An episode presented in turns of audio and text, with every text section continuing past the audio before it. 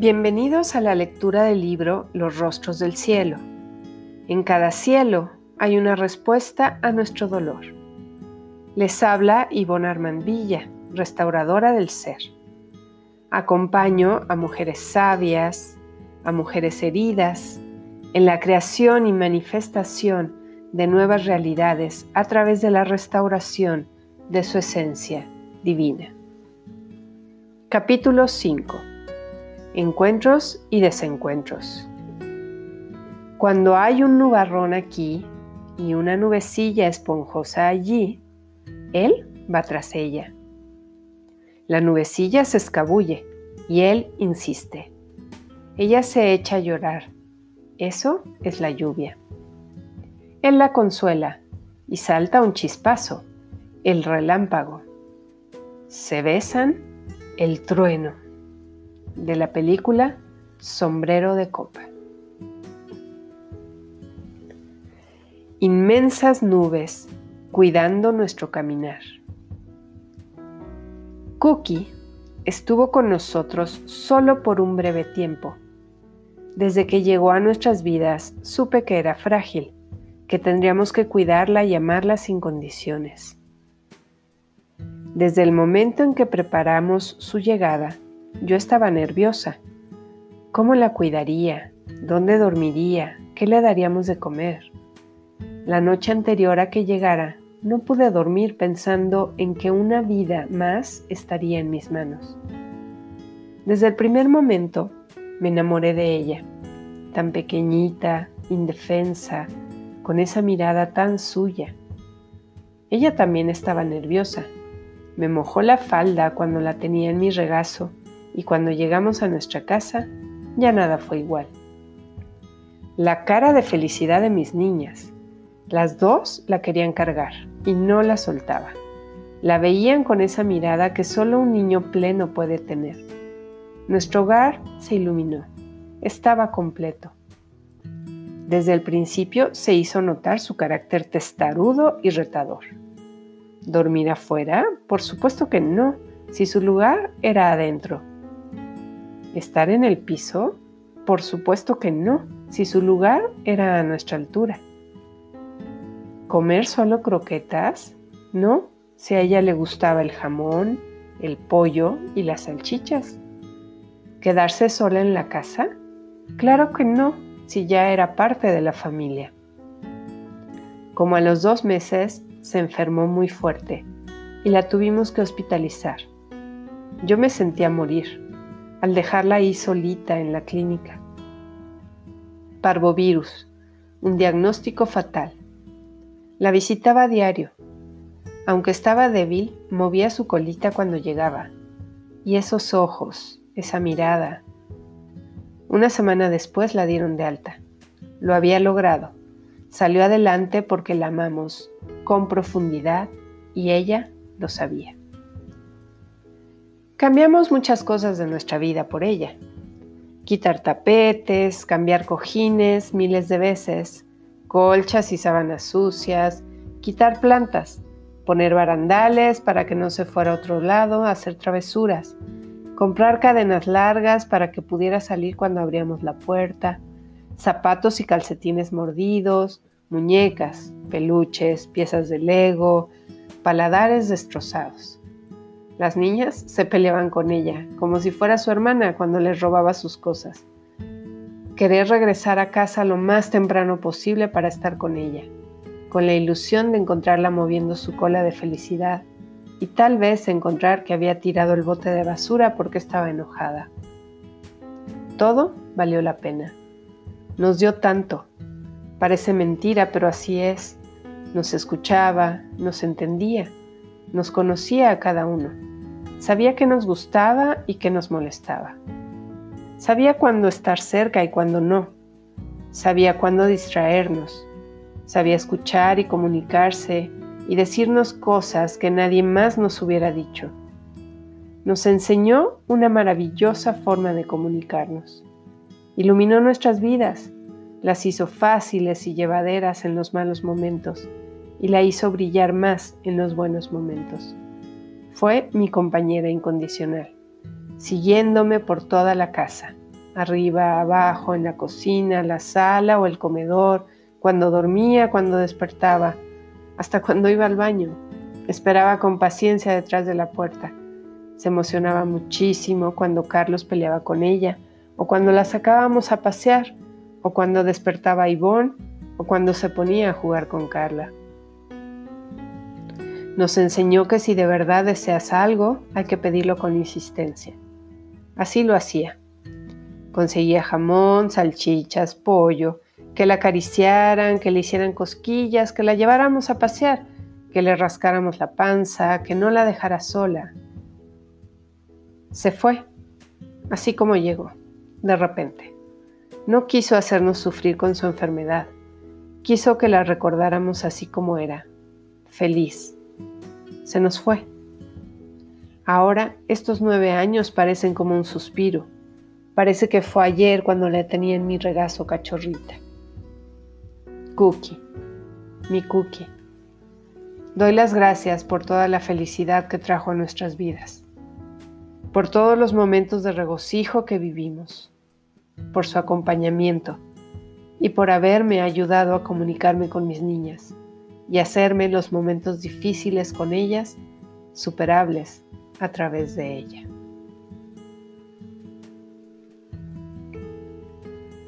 Nubes blancas en mi recorrido. Me gustaría iniciar con parte de un mensaje muy especial que acabo de recibir de mi hermana y que me permite abrir mi corazón a reconocer algunas de las huellas que he ido dejando en mi caminar por esta vida. Te agradezco por todos los momentos que hemos disfrutado juntas y que me has ayudado y escuchado. Te quiero y solo quiero que seas feliz. Y sé que lo eres haciendo lo que haces y que lo haces muy bien. De niña me gustaba la poesía. Tenía un cuaderno donde iba apuntando los pensamientos o los poemas que más me gustaban. En mi casa había una biblioteca grande. Yo recorría los libros y me sentaba a buscar lo que más me llegaba al corazón. Mi papá recibía la revista Selecciones. De manera inmediata yo buscaba la sección de citas citables y seleccionaba aquellas que podían formar parte de mi colección. El cuaderno se convirtió en carpeta y luego en un libro que mandé engargolar y más adelante fueron varios tomos. Así que cuando había ocasiones especiales, yo solía regalar algún objeto en donde pudiera anotar algún pensamiento que para mí era representativo del evento. Durante algunos años, cada Navidad, regalé calendarios diseñados por mí en donde repartía las citas, los poemas, las reflexiones entre las hojas de notas para cada mes. Hace algunos meses una de mis amigas me dijo, Ivonne, yo tengo guardados todos los papelitos que me has dado. Los consulto con frecuencia y encuentro justo el mensaje que necesito. Gracias. Hace cinco o seis años me reencontré con mis compañeras de la escuela. Recuerdo que me puse a platicar con una de ellas. Yo la admiré muchísimo porque me parecía una niña súper bonita, que tenía muchas amigas, era extrovertida y echaba mucho relajo en clases. Para mi sorpresa, me dijo que ella me había admirado mucho. Quería ser como yo porque era muy inteligente y sacaba buenas calificaciones. Y yo pensaba que nadie me veía. Desde primero de primaria hasta tercero de preparatoria estuve en la misma escuela, el Instituto Miguel Ángel, escuela católica de gran tradición en la Ciudad de México, administrada por la Congregación de Monjas del Verbo Encarnado. Creo que fue bueno para mí estar 12 años en el mismo lugar. Me dio cierta seguridad. Por lo menos yo sabía cómo eran las cosas ahí. Conocía a mis compañeras y aprendí a acomodarme para que no me lastimaran. En los momentos de mayor vergüenza, siempre encontraba refugio en la capilla que solía estar vacía. Ahí me ponía a platicar con una imagen de un niño muy amoroso que me habían dicho representaba el verbo encarnado, o sea, a Dios o sea, a Jesús. Él me escuchaba, lloraba conmigo y de vez en cuando me daba alguna respuesta. Me dejó una huella muy profunda convirtiéndose en el hilo conductor que ha guiado mi existencia. Hoy me considero maestra espiritual debido a esas primeras conversaciones con él. Amo estudiar, leer, aprender cosas nuevas cada día, enfrentar los retos de ir acomodando nuevos conocimientos dentro de mi ser, encontrando las piezas del gran rompecabezas que es la existencia. Los pasos a seguir para lograr esa integración de aprendizajes los viví durante esos 12 años en el Instituto Miguel Ángel. Muchos de los profesores lograron ver en mí y reconocer mis potencialidades. Se los agradezco desde el fondo de mi corazón. De muchos no recuerdo su nombre y su cara se ha borrado de mi mente. Donde quiera que estén, yo también reconozco su labor y les mando un gran abrazo, bendigo su camino. En la medida de mis posibilidades, ayudé a mis compañeras en los estudios. Con la timidez de por medio, estuve dispuesta a explicar las tareas de matemáticas, física, química o biología, a discutir en una lectura de literatura o historia, a hacer las cartulinas para la presentación de los trabajos, a compartir una tarea, a dejar que me copiaran en algún examen. Todo aquello que tuviera que ver con lo académico. Me gusta pensar que pude poner mi granito de arena en el camino de alguna de mis compañeras.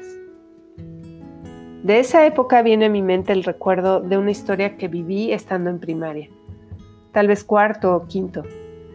En ese tiempo mi hermana, que es seis años más grande, cursaba la prepa. Tenía una amiga que se llamaba Ivonne. Un día fue a comer a la casa. Creo que tenía una tarea que hacer. Se puso a platicar conmigo era la primera Ivonne que yo conocía, aunque no es con Y. A partir de ese día me mandaba cartas escritas en papel decorado con imágenes de Snoopy. Snoopy era el perro que tenía Charlie Brown, una historieta de tiras cómicas llamada Peanuts, creada por Charles Schulz. Yo amaba a Snoopy. Tenía casi todas las historietas cada vez que podía compraba figuras de él y lo dibujaba en todos los lugares que podía. A mi nueva amiga, Yvonne, le apasionaba de esa misma historieta el personaje de Shredder. Él era amigo de Charlie Brown, amaba la música, tocaba el piano, Beethoven era su ídolo. Así era también Yvonne. Quería ser pianista y cantante de ópera como una de sus tías. Al parecer, teníamos varias cosas en común el nombre, el gusto por la misma historieta, el gusto por el papel decorado, el gusto por escribir. Las dos éramos en esencia tímidas. A través de sus cartas me quiso ir metiendo al mundo de la música clásica, un mundo desconocido por mí. Logró su objetivo. Hoy disfruto mucho ese tipo de música y amo ir a conciertos con mi familia. A mis hijas las metí a clase de música desde muy pequeñitas. Gracias, Yvonne. No conservo ninguna de sus cartas. Con nostalgia pienso que me gustaría volver a leerlas. Creo que en ellas, entre líneas, me contaba su historia personal solitaria y no muy agradable. Yo esperaba con ansia recibirlas. Las leía y de manera inmediata contestaba. ¿Qué podría haberle compartido una niña de 9 o 10 años a una mujer de 16, 17? No tengo idea. No lo puedo siquiera imaginar. Es probable que solo el saber que alguien escucha con interés lo que sea que digas ya es suficiente para reconocer tu propia existencia. Supongo que yo también dejé una huella en ella. ¿Dónde estará ahora mi primera gran amiga? ¿Se acordará de mí? ¿Tendrá todavía mis cartas? Preguntas que quedarán sin respuesta. Después de ese año escolar no volví a saber de ella. Hoy por la tarde le preguntaré a mi hermana. En tercero de preparatoria, escogí el área 1, físico, matemáticas. Era el salón indicado para todas las que estudiaríamos ingenierías. En realidad, para la carrera que yo quería, ingeniería biomédica, era preferible el área 2, químico-biológicas. Pero yo no quería llevar química ahí porque decían que era muy difícil. La decisión estaba tomada y fue la mejor. Aunque ya en la universidad tuve que cursar por requisito de química, ese año fue muy bueno. El hecho de compartir gustos similares hacía que la convivencia fuera muy agradable. Logré relajarme y sacar lo mejor de mí. Me atreví a cantar en el coro del salón a pesar de ser muy desafinada. Me quedaba por las tardes a los entrenamientos de voleibol. Estaba en la escolta. Organicé una salida de fin de semana a mi casa de Cuernavaca con todo el grupo. Para final de año organicé una pijamada en mi casa. Participé en las obras de teatro y me encantaba la clase de danza folclórica. Hace poco escuché a una de mis compañeras de la época platicar que gracias a mí aprobó la materia de física. Me da gusto recordar que estuve ahí presente, viviendo la experiencia al máximo, preparándome para desenvolverme con mayor soltura en los años de universidad. Era el primer día en la Universidad Iberoamericana donde estudié ingeniería biomédica. La primera clase, Introducción a la Ingeniería. Lunes de 6 a 8 de la noche. Nunca me ha gustado el horario nocturno, pero no había otra opción. El primer semestre no puedes escoger. Estoy nerviosa. No sé cómo serán las cosas. Estaciono el coche y me, dirijo al salón E201. La escuela está en una sola planta. Son salones provisionales usados a lo largo de 10 años, construidos con láminas de asbesto. En el sismo del 14 de marzo de 1979, los edificios de la Ibero colapsaron Solo quedó en pie la biblioteca. Entro al salón. Ya hay algunos estudiantes. Me siento en una banca de la primera fila como buena alumna. Junto a mí está sentada una mujer muy linda. Nos presentamos. Se llama Isabel y va a estudiar ingeniería biomédica. Le digo que yo también quería esa carrera, pero que a la hora de inscribirme al examen de admisión, mi mamá me hizo dudar apuntándome para contador público. ¿Qué? Una hora después pude cambiar para apuntarme a ingeniería industrial. Bastaron unos minutos de plática con ella, escuchándola hablar con tanta pasión sobre sus planes de vida, para convencerme de regresar a mi plan original. Al final de ese semestre me cambié a biomédica. Mientras estamos platicando, van entrando más alumnos. Todos somos nuevos en esta aventura. Nos miramos unos a otros como preguntándonos si tal o cual será mi próximo mejor amigo. Sigo nerviosa. No sé si seré capaz de pertenecer a este mundo. De pronto veo que va entrando una de mis compañeras de la prepa. También se llama Isabel. Nunca fuimos amigas, nada más compartíamos salón. La veo ahí parada, nuestras miradas se cruzan, nos saludamos como las mejores amigas, con abrazo y todo. Qué gran emoción encontrar a alguien que te haga sentir en casa. Ella entró a estudiar electrónica y los primeros dos años llevamos todas las materias juntas. Formamos un muy buen grupo de amigos. Isabel, Isabel, Mirtala y yo. Ramón, Fernando, Paco y Jorge. dos años después se incorporarían Carlos y Miguel. Juntos pasamos tiempos inolvidables, entre tareas, prácticas de laboratorio, exámenes, largas noches de entrega de proyectos, fiestas, reuniones, vacaciones, torneos de voleibol, comidas, risas, llantos, donas y café. Nos acompañamos en una maravillosa etapa de vida. Hubo mucha intensidad en nuestras interacciones. Llegaron parejas a nuestras vidas que fueron provocando enojos y celos. Añoro con cariño esos días que así como llegaron, se fueron quedando solo en la memoria. Todos ellos me hicieron saber y sentir que puedo ser parte de una comunidad de amigos. El último año de mis estudios lo realicé en el Instituto Nacional de la Nutrición, en el Departamento de Ingeniería Biomédica, a las órdenes de la ingeniera Teófila Cadena. Ahí realicé el servicio social junto con el internado y la realización de mi tesis. Fue un año que recuerdo con mucha emoción, puesto que tuve la oportunidad de adentrarme en la vida hospitalaria.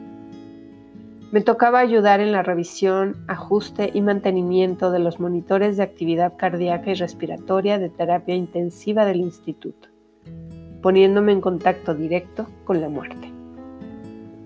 Teófila fue mi primera gran maestra en esa área de la biomédica aplicada. Me enseñó su profesionalismo, su entrega a la investigación y el amor por una carrera que apenas iniciaba en México.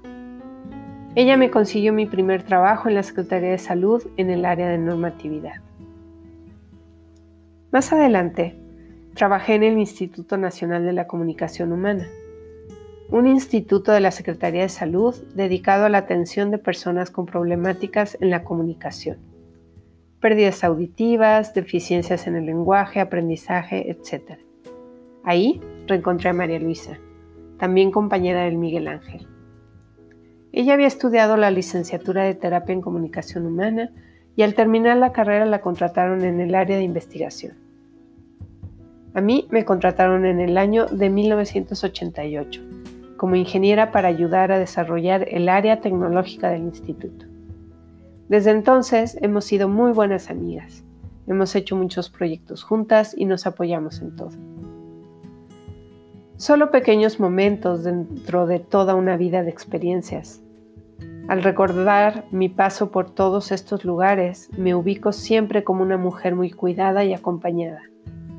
Puedo reconocer en mí la ternura, el cariño, la pasión y el amor que he puesto en todos esos espacios a los que he llegado. Trato de crear un ambiente de cordialidad y trabajo en equipo, liderando proyectos hasta llevarlos a su meta, reconociendo y apoyando el potencial en cada persona que está conmigo. Tantos caminos recorridos, tantas huellas dejadas y recogidas no recuerdo todos los nombres, ni las caras, ni los momentos precisos. Ahora mando mi amor y gratitud a todos. Quiero pensar que las personas que han tocado mi vida han podido volverse un poquito mejores por haberse cruzado en mi camino.